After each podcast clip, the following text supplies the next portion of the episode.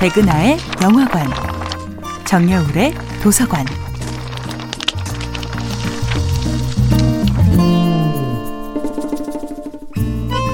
안녕하세요. 여러분들과 쉽고 재미있는 영화 이야기를 나누고 있는 배우 연구소 소장 백은하입니다.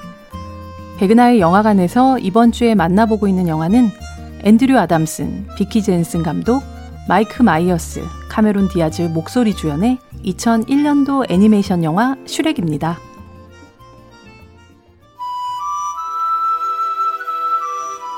초록색 괴물 슈렉은 외따로 떨어진 늪지대에서 혼자지만 나름대로 즐거운 삶을 영위하고 있었습니다.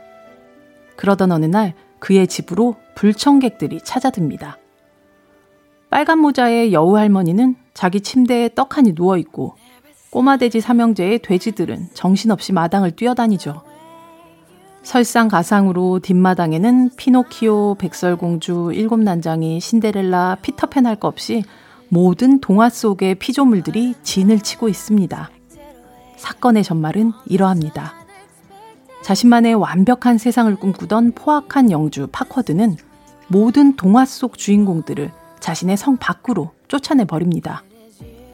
예전의 평화와 고독을 찾고 싶은 슈렉은 파쿼드를 찾아갑니다. 그리고 파쿼드는 슈렉에게 한 가지 제안을 하죠.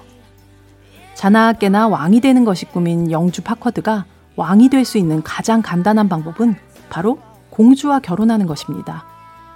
결국 슈렉에게는 신데렐라, 백설공주와의 경합을 거쳐 간택된 공주 피오나를 익룡의 성에서 구해오라는 미션이 떨어집니다.